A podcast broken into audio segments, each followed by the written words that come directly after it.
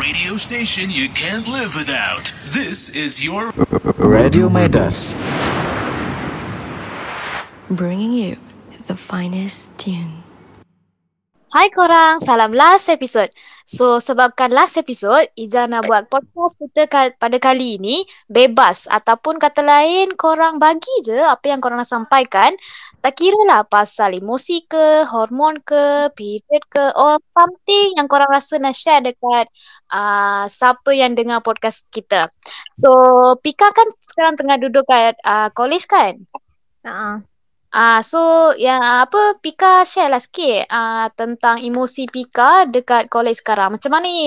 Macam mana Pika kontrol emosi Pika dekat college? Kan duduk seorang-seorang kan? Ah, uh, uh-uh. Share lah.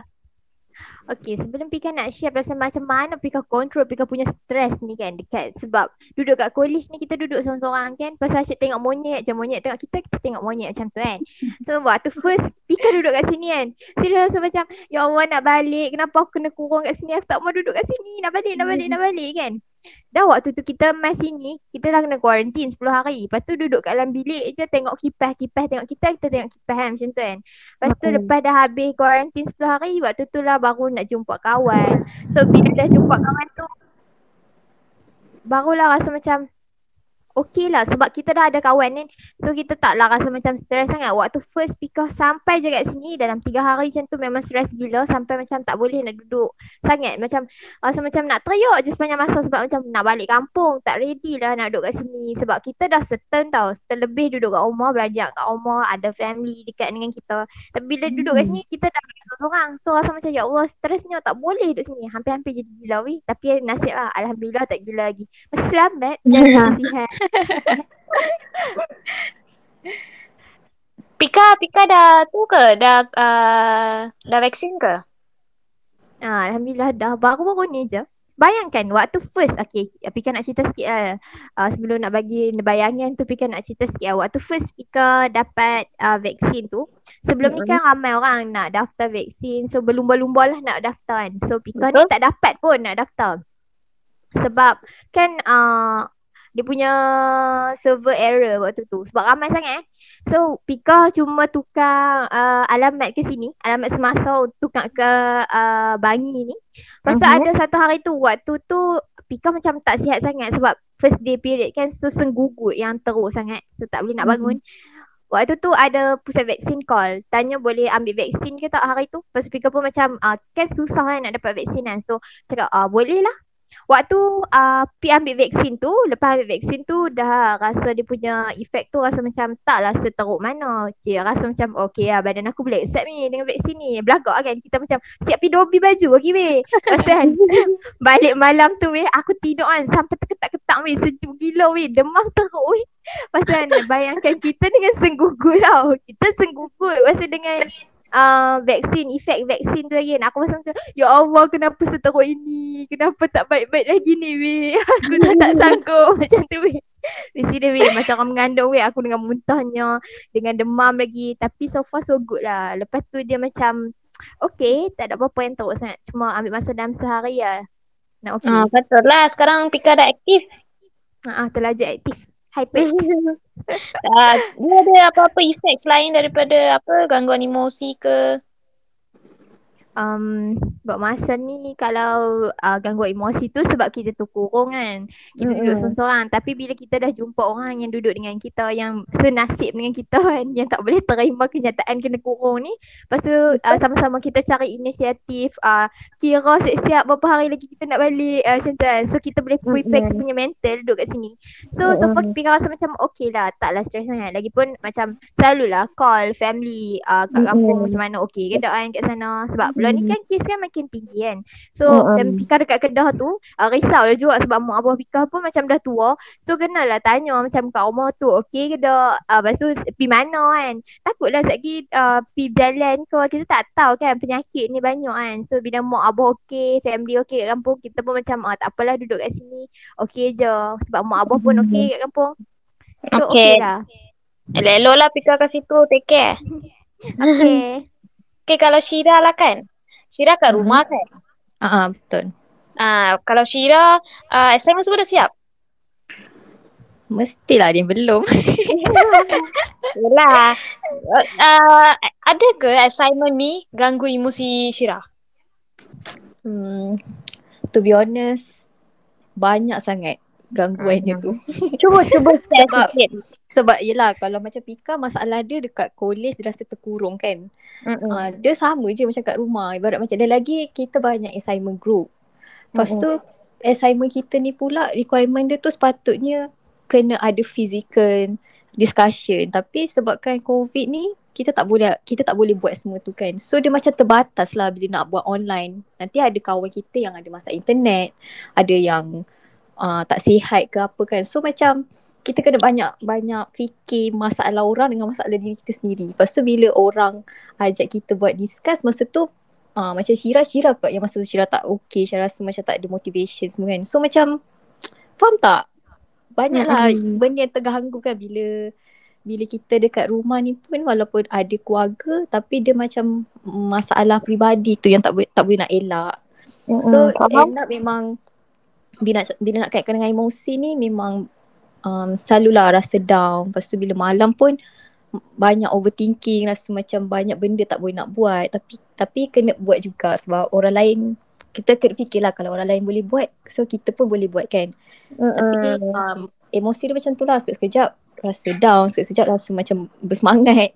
Mm. Banyaklah sebenarnya. Tapi so far okay lah. Dah biasa. Hmm. Bagus lah kalau so far so good. Mm. Kalau Aida macam mana? Okey tak tu? Hmm, Aida setakat ni Alhamdulillah semua okey. Cuma yelah macam yang Pika cerita, uh, dia kena vaksin, waktu kena period lagi kan. Kalau macam Aida pernah terkurung dekat, bukanlah kira terkurung sebab Aida ada jawatan dekat uh, dalam college. Lepas tu Aida balik college awal daripada student lain. Lepas tu bila kita balik awal, kita semangat lah saya nak belajar physical class semua kan. Tiba-tiba uh, P K P. So hmm. benda tu rasa macam ya Allah, downnya aku kenapa P K P, sebab aku nak jumpa kawan-kawan apa semua kan. Lepas tu bila kita dekat college tu um, peraturan lagi kita kena ikut. Lepas tu kita punya assignment, kita punya Uh, personal punya problem. So betul. Bila period mm, memang macam pecah kelacir. Semua benda, semua benda tak kena kan. Ah betul Syirah, semua benda rasa tak kena. Sebab kita tengah tahan sakit, sebab kita kena apa ni, kena fikir pasal assignment kita, kita kena fikir pasal kita berjawatan lagi. Lepas tu bila Bila dah kita dah dalam pandemik ni, kadang-kadang waktu cuti kita pun rasa macam tak cuti. Betul tak? Betul? Betul? Itu setuju sangat. Uh, kadang-kadang bila nak baru nak rest, lepas tu uh, dah masuk dah dekat WhatsApp group, tiba-tiba uh, kawan kita tanya pasal kerja ni, kerja ni. So, faham tak, emosi tu sangat-sangat terganggu. Hampir setiap hari macam kau nak gila. Tapi kita fikir macam itu je lah yang kita, kita kena hadap kan. Bukannya kita seorang je, mungkin semua orang pun hadap benda yang sama. Mm-mm. Korang mm-hmm. punya apa? Kalau kita sentuh pasal period lah kan, korang punya period hmm. semua tu on flow ke atau ada yang lambat, ada yang tak datang langsung? Eh, ada tak, ke? Eh, tak, tak, tak. Macam aku sebelum puasa hari tu okey lah, teratur. Lepas tu bila dah start puasa mungkin kita punya uh, waktu makan, waktu tidur. Sebab mm-hmm. kita kan macam nak bangun sahur. Lepas tu, uh, lepas tu dah start siang tu kelas. Lepas tu stress dengan assignment lagi semua tu kan. So macam start bulan puasa tu lah, period dah start ter- tak teratur sampai lah sekarang. So memang bulan ni pun mm, tak tak datang lagi. So macam okay, aku nak minta pendapat korang lah. Apa korang buat kalau korang punya period tak teratur? Kalau korang Ish, ada masalah macam aku, kan aku seorang dia yang hadap macam ni. Ya, Ijah ada, Ijah ada. Mostly Ijah punya time tu dia tak macam eh, bulan-bulan tu memang time tu tak tentu. Dia akan ubah-ubah dia punya date tu. Selalunya orang kata kalau kita kira yang dua puluh lapan hari tu kan, kalau lepas dia dua puluh lapan hari dia akan keluar kan. Tapi kalau hijab kan, dia akan lebih daripada tiga puluh, tiga puluh lima hari macam tu. Dia macam tak teratur. Lagi-lagi ada je satu bulan tu tak, tak datang langsung. Ada je lima bulan tak datang. Lepas hijab pergi cek, diorang doktor kata tu semua normal. Ada hormone changes lah kan. Sebab selalunya wanita tu dia selalunya kalau period tak on flow, dia selalunya sebab hormone changes kan. Uh-huh. Mungkin hormon kita orang kata tak balance kan, imbalance. Uh-huh. Uh-huh. Tapi kalau uh-huh. macam aku kan, macam Syirah, dia um, tak period tau, tapi macam tanda-tanda nak period tu dah datang dah. Macam sakit pinggang, sakit, pinggang, ah, sakit kepala, nak demam. Yang paling paling common keluar jerawat lah. Tapi, itu benda biasa. Ah, tapi tak period pun. Itu yang macam kadang-kadang susah hati lah juga kan. Tapi kadang-kadang macam ada Google orang kata ah, itu normal sebab ah, yelah macam Ija cakap tadi kan, masalah hormon. Oh, masalah hormon. Suka mengusik Syira tu nampaknya. Dia macam ah, saja nak test Syira ni okey ke tak mula ni. Aku macam ah, kena test ni budak ni. Ah, macam tu mungkin. Macam tantang dia period tu eh. Haa. So lain orang kan lain cara dia. So dia macam ah, kalau Syira ni kita kena test je ni. Okey ke tak budak ni. Ah, macam tu. So kalau Syira kan, Syira kan selalunya dia macam tak on flow kan. So Syira hmm. buat apa untuk dia pastikan dia tu period tu on flow? Sebab kalau period tak on flow, dia akan efek kepada kita punya future kan. Kalau korang hmm. tahu. So apa apa Syira buat untuk apa normalkan dia punya tu? Follow hmm, dia. Syira kalau dah ada start makan, ada ada makan apa-apa ke? Tak ada, tak ada ambil uh, apa suplemen ke apa, tak ada. Cuma uh-huh. uh, start jaga balik lah diet. Jaga balik oh. diet and jaga waktu tidur. Itu je. Lepas tu oh. bila ada free time, uh, workout sikit. Mungkin sebab badan kita tak ya, aktif cukup. Kan. Uh-huh. Uh, betul? Betul, betul ada tak, tak keluar period. Tapi tak tahulah, mungkin kita tanya Pika atau Aida apa yang diorang buat macam nak kasih period teratur. Uh-huh. Okay, ah, kalau macam Aida pula kan. Okay, okay. Aida cakap dengan Aida. Aida share dulu, Aida share dulu. Okay, kalau macam Aida. Uh, sebenarnya Aida punya period uh, setakat ni lah selama Aida dua puluh, dua puluh something ni. Uh, Aida punya period okay je. Se- tak pernah lambat dan tak pernah pula terawal. Sebab mungkin daripada uh, mula-mula kena period. So first time kita kena period kita macam takut lah kita berdebar. Lepas tu kita selalu tanya macam, tanya, so Aida tanya ibu lah, ibu kenapa macam ni, uh, kalau kalau tujuh hari, kalau lima hari, uh, salah ke, ni ada problem ke? So kita mula tu macam risau sangat. Tapi bila dah um, masuk tahun kedua, tahun ketiga, semua-semua tu macam kita dah dah okay, kita dah ready semua. Sebab Aida kalau uh, untuk sekarang ni, alhamdulillah semua okey. Hanya Pika, Pika sebenarnya tak ada pengalaman period tak teratur. Buat masalah ni alhamdulillah lah teratur je kan. Demai, on time. Cuma uh, pernah lah waktu form satu dulu. Pika pernah period tu kan bukan tujuh hari tapi sampai uh, berbelah hari juga lah. Dalam uh, sebelas ke tiga belah hari macam tu. Tapi kan normal. Sel- selagi oh, kita tak lebih daripada lima belah hari kan. Haa uh-uh, lama. So Pika rasa macam uh, kalau macam lebih daripada lima belas hari tu barulah macam nak jumpa doktor. Sebab selalunya orang cakap kalau macam lebih daripada lima belas hari tu uh, kita penyakit. Mungkin ada masalah kan.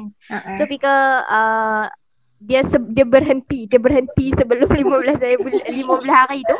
So uh, rasa macam oh aku ni sihat ni. uh, Lepas tu lepas pada tu uh, dia macam normal lah. Normal dia my uh, period tu dia my on time, uh, setiap bulan uh-huh. dia akan my ikut masa dia yang sepatutnya. Dia takkan lambat sangat, dia takkan cepat sangat. Ah, macam tu.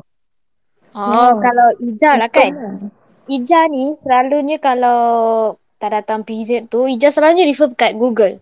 Sebab apa tahu? Sebab kat Google ni ramai yang cerita pasal masalah diorang and ada je doktor pakar on call yang jawab uh, uh, masalah diorang tu. So ada Ija jumpa kat satu website ni, dia mm-hmm. tanyalah dia punya period tu tak uh, on flow, tak teratur, dia punya date semua uh, lain-lain kan.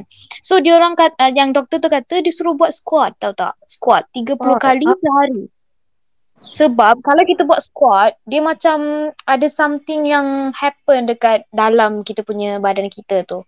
So like dia akan extract. So kita punya yang pendarahan tu akan normal, dia akan jadi normal. So Ija pun pernah try benda tu. So rasa macam yang tu membantulah. Bukan tak membantu, membantu. So kita kenalah ambil yang macam vitamin ke untuk extra. Suplemen ya? Ha, suplemen. So dia akan buat kita flow lah, on flow. Oh, faham, faham. Hmm. Boleh try ni. Syira boleh try, Syira. Ah, nanti Syira try. So kalau macam uh, kalau macam uh, bukan masalah period ni, lepas dah ada period korang rasa macam sakit sengguguk semua tu biasalah kan. Korang ada korang ada pakai apa-apa pil tak untuk tahan sakit tu? Kalau Pika sendiri, Pika tak ada ambil apa-apa. Kalau macam tengah senggugut pun kan, teruk sangat pun Pika cuma makan uh, Panadol biasa je. Tak pernah lagi lah makan Panadol yang warna pink tu pun tak pernah. So hmm. rasa macam boleh tahan oh. lagi ni. Okay, Ija nak tanyalah Pika, yang Panadol pink tu apa nama dia? Tak tahu. Jujur sangat kan? Jujur sangat kan, nampak sangat kan yang aku ni kan macam uh, tak pernah makan kan. So aku tak pernah ambil tahu. Ya Allah, teruk betul. Tapi aku pun tak tahu weh. Sebab kalau Ija ni kan orang yang orang yang uh, Google kan, selalu Google. So Ija tahulah. So pil tu, nama pil tu pil Poston. Dia ada dua, uh, satu tu pil Poston, lagi satu tu pil menstrual. Kalau pil menstrual tu yang warna pink tu, kalau yang pil Poston tu dia warna kuning. Oh, dia pil tahan sakit lah. Nampaknya aku ni tak berseorangan lah, sebab Syira pun sama macam aku. uh, Sebab Sebab kan, korang percaya tak, aku setakat ni kan, aku baru dua kali je kena segugut daripada yeah. first time aku period. Betul? Betul ke? Weh, weh, yeah. aku pun kan uh, start dekat sini weh, baru nak period. Dia macam baru tergedik-gedik nak rasa weh. Sebelum ni tak ah, rasa yeah, aku okey. Betul, aku last year baru kena. Tu pun sekali dua je nak kena segugut. Kalau tak memang uh, every time period memang selalunya demam je. Demam tak pun sakit pinggang. Itu je, tapi tak pernah segugut. Sampai aku pernah tanya dekat kawan-kawan aku, macam mana dah segugut tu sakit sangat ke? Tak adalah aku yeah, nak, nak perkecilkan orang punya sakit tu. Cuma aku macam pelik lah, macam mana rasa sakit perut tu kan, rasa macam nak terberak tu. Ijah, Ijah selalu ada senggugut weh. Cuba, Yo, cuba Ijah share macam mana rasa segugut tu. Segugut tu rasa macam tu. Dia dia dia punya selalunya segugut tu bawah yang apa, bawah pusat uh, perut kita tu. Kawasan hari-hari tu lah. Ha, dekat situ. And then dia macam cucu-cucu tau tak. Uh, dia macam mana? Dia macam bukan sakit perut biasa tu ke? Not biasa, dia, tak biasa. Dia liu dia, dia, dia, dia macam ah, you betul. Dia rasa yang luar biasa. Dia rasa macam perut kita tu macam ada orang cakar-cakar-cakar-cakar kuat-kuat sampai kita oh rasa macam keren. Contohlah oh, oh macam tu. Oh, kalau aku kan, baby, kalau aku kalau aku senggugut kan, aku rasa macam nak tinggal perut aku dalam almari weh macam tu. Sebab sebab teruk sangat kan sakit dia kan. Aduh, tak boleh weh, serius weh. Dia kita rasa macam, eh waktu aku kat rumah awak hantar mas sakit lah. Waktu aku duduk seseorang ni nak sakit. Ha, nak suruh aku tinggal perut aku lah almari ke? Ha, macam tu. Ha, tahu tak? Sakit tak, sangat kan? Tapi aku respect dengan perempuan yang dia period pain masa masa dia tengah buat kerja, masa dia tengah sekolah, tengah dalam kelas. Aku macam respect gila weh. Sebab diorang cakap period pain ni pun salah satu benda yang kita tak boleh nak bawa main kan. Dia satu yang serius sebenarnya. Kalau kita biarkan dia boleh jadi satu penyakit. Apa eh? Sis. Ah, ah, penyakit sis.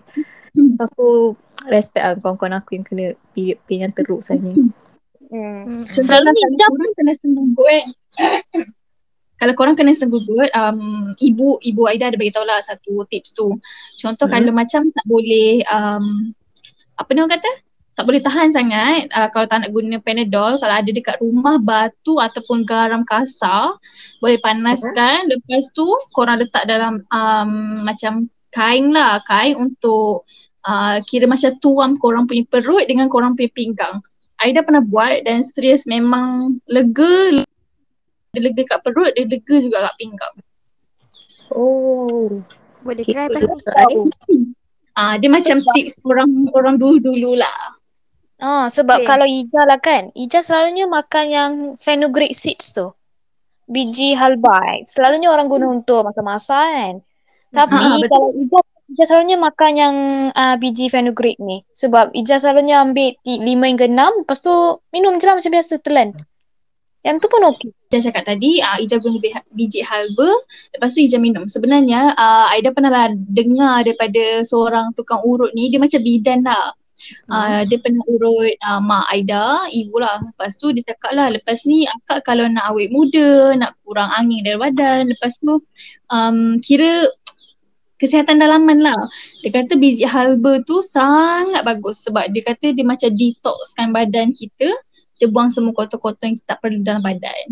Itulah yang lepas tu dia pun suruh amalkan lah. Macam kalau yang Muslim uh, yeah. sebelum kira macam nak minum tu, kita dalam tujuh biji uh, tujuh biji halba tu kita rendam, lepas tu kita tapis, lepas tu kita sal- uh, selawat tiga kali, lepas tu baru kita minum. Uh, biasanya orang tua-tua punya tips ni mujarab orang cakap. Tak tahu lah kan. Tapi lepas Ida cakap macam nak cubalah.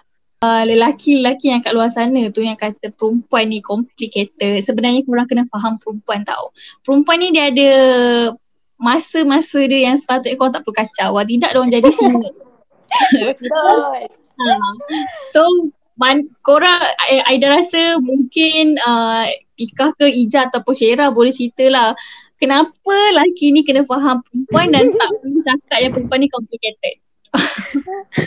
Okay, Pika share dululah. Boleh? Okay, boleh. Teruskan. Okay, um, bagi Pika lah kan, perempuan ataupun lelaki ni sama je, bukannya complicated sangat pun. Cuma kita kena saling faham memahami. Okay, kalau perempuan ni kan, lelaki selalu cakap, eh, complicated lah, payah nak faham perempuan kan. Kadang-kadang kan, kalau nak tahu sebenarnya, perempuan pun tak faham dengan diri dia sendiri. Tambah-tambah kan, waktu dia tengah period. Betul kan? Kadang-kadang kita macam, apa yang aku nak sebenarnya? Tiba-tiba je aku nak marah. Lepas kan, ni, uh, kita ni kan, bukan sesaja nak jadi complicated tau. Waktu tengah period tu kan, waktu tu waktu yang sangat mencabar. So, sebab kan, bagi Pika kan, kalau Pika tengah period kan, waktu tu tolong lah weh. Tiba-tiba kan nak buat lawak bodoh kat aku, bukan masa dia lah weh. Kalau waktu tu man, weh weh nak tak dok weh. Uh, sebab apa uh, siput tu dia jalan lambat. Uh, macam tu kan. Jangan tanya aku waktu tu sebab waktu tu otak aku ni kan, uh, dia bukan berfikir pasal teka-teki tu. Aku cuma fikir macam mana aku nak cabut kepala dia waktu ni. Dia tanya aku waktu aku tak tengah tak okey ni weh. Uh, macam tu kan. Sebab tu lah cakap perempuan ni dia uh, kalau waktu dia sangat baik tu dia baik sangat. Kalau dia complicated kan, yang dia sendiri tak faham dia tu sebenarnya complicated, ha, jangan macam-macam ha, macam tu. Eh betul, tapi kalau ikut pengalaman uh, pengalaman aku lah bulan lepas kan, masa tu aku ingat lagi kita uh, tengah buat assignment ni, tapi time tu masa tu tiba-tiba rasa nak nangis tau. Mula rasa macam nak nangis, lepas tu terus macam stop tak nak buat assignment pun. Lepas tu tiba-tiba terus nangis weh. Tak ada siapa kacau. Sumpah tak ada siapa kacau. Lepas tu tiba nangis. Lepas tu rasa macam Rasa macam diri ni tak ada orang sayang. Rasa macam penatnya hidup. Macam ni semua. Tapi tak payah tipu lah. Aku rasa semua perempuan pernah rasa benda tu. Tak boleh mesti pernah rasa. Kan? Lepas tu aku, aku rasa dia dah dalam seminggu tu aku rasa macam hidup ni lifeless. Aku rasa aku ni useless sangat-sangat. Emosi macam memang drama queen lah kan orang kata kan. Mm-mm. Lepas tu uh, tu, tu minggu depan tu period. Lepas tu time tu lah rasa macam nak makan dua puluh empat jam. Lepas tu macam happy je. So macam baru terfikir lah sebenarnya tu tadi nak period je, bukannya ada apa pun. Mm-mm. Macam kat night kan, jadi perempuan ni emosi kita macam roller coaster. Uh-uh. Sebab kita oh. sendiri pun kadang-kadang tak faham kita ni complicated. Ha, betul. Misalnya kita nak makan pun dah sejam lebih kita fikir. Ini pula bila kita lagi lah. Macam kepada marah ke korang lebih kepada macam tak ada mood yang tak ada mood, tak nak layan orang, nak jauhkan diri daripada orang ke korang jenis kalau orang Ija, yang marah-marah? Kalau Ija hmm. kan, Ija selalunya craving for food.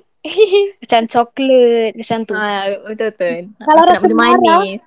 Kalau rasa marah, Ija akan makan je banyak-banyak-banyak. Sebab itulah, itu adalah salah satu macam mana orang kata, hmm, salah satu kesan lah. Kalau kita beremosi, kita akan craving for food lah. Macam makanan manis-manis macam tu lah. Dia macam, macam ni kan bila dah makan manis, tiba nak makan pedas pula. Betul. Selagi tak dapat, betul. Selagi tu rasa macam macam stres kan, selagi tak dapat ha. tu. So, so yang boyfriend yang ada girlfriend yang sakit-sakit macam tu, ah, bagilah, bagilah makanan yang kegemaran kat dia. Betul. Perempuan dengan makanan tak boleh dipisahkan. Betul.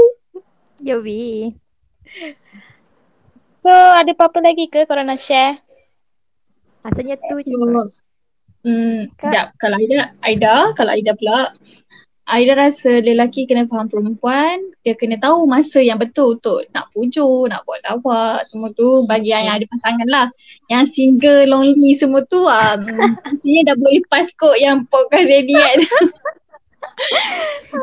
Sebenarnya um, setiap perempuan tu dia ada cara dia sendiri. Dia ada dia punya kelebihan, ada kekurangan dia.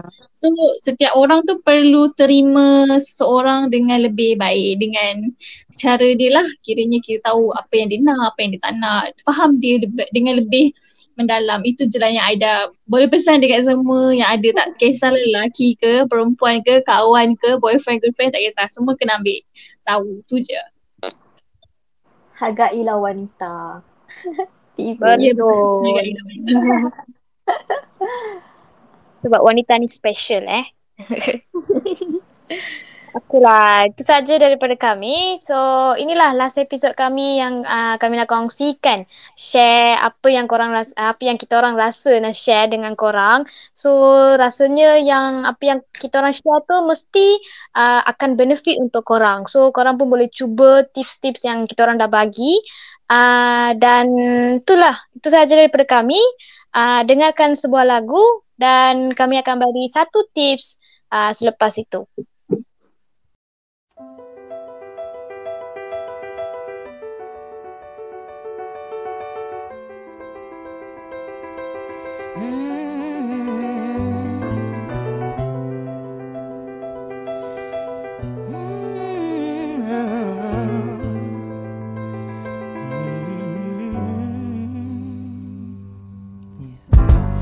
Some people live for the fortune.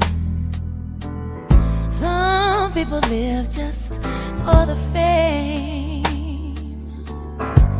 Some people live for the power, yeah.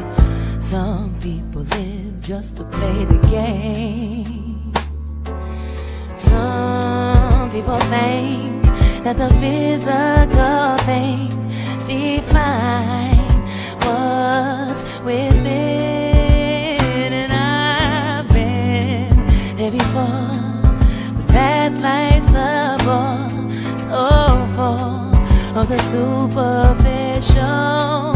And some people want it all, but I don't want nothing at all. If it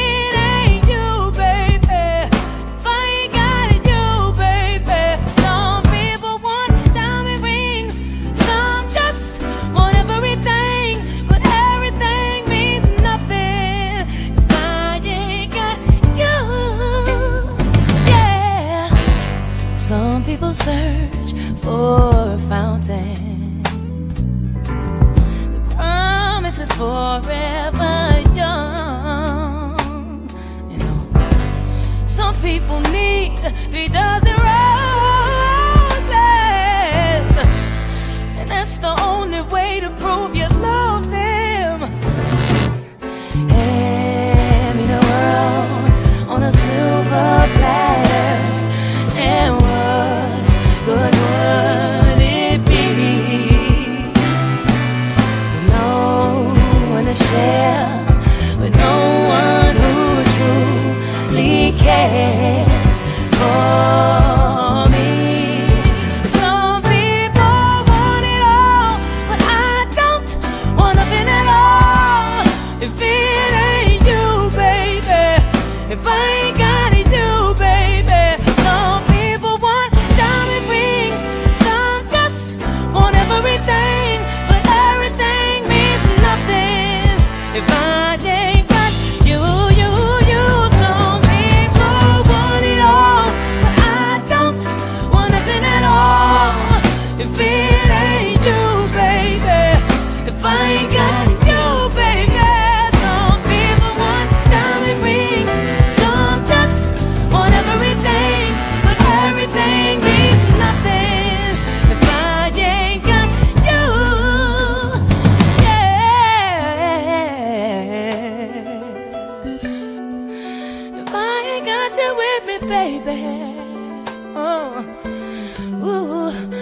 Nothing in this whole wide world don't mean a thing if I ain't got you with me, baby.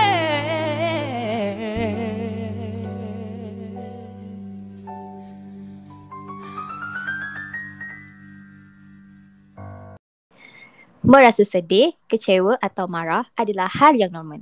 Namun, jika anda tidak tahu bagaimana cara mengendalikan emosi, hal tersebut dapat merugikan diri sendiri, bukan orang lain. Cuba untuk be positive and think positive. Lakukan aktiviti yang menyenangkan seperti bersenam, bermain alat muzik, memberikan senyuman kepada orang lain dan sebagainya. Hai semua, perasan tak kebelakangan ni cuaca panas sangat?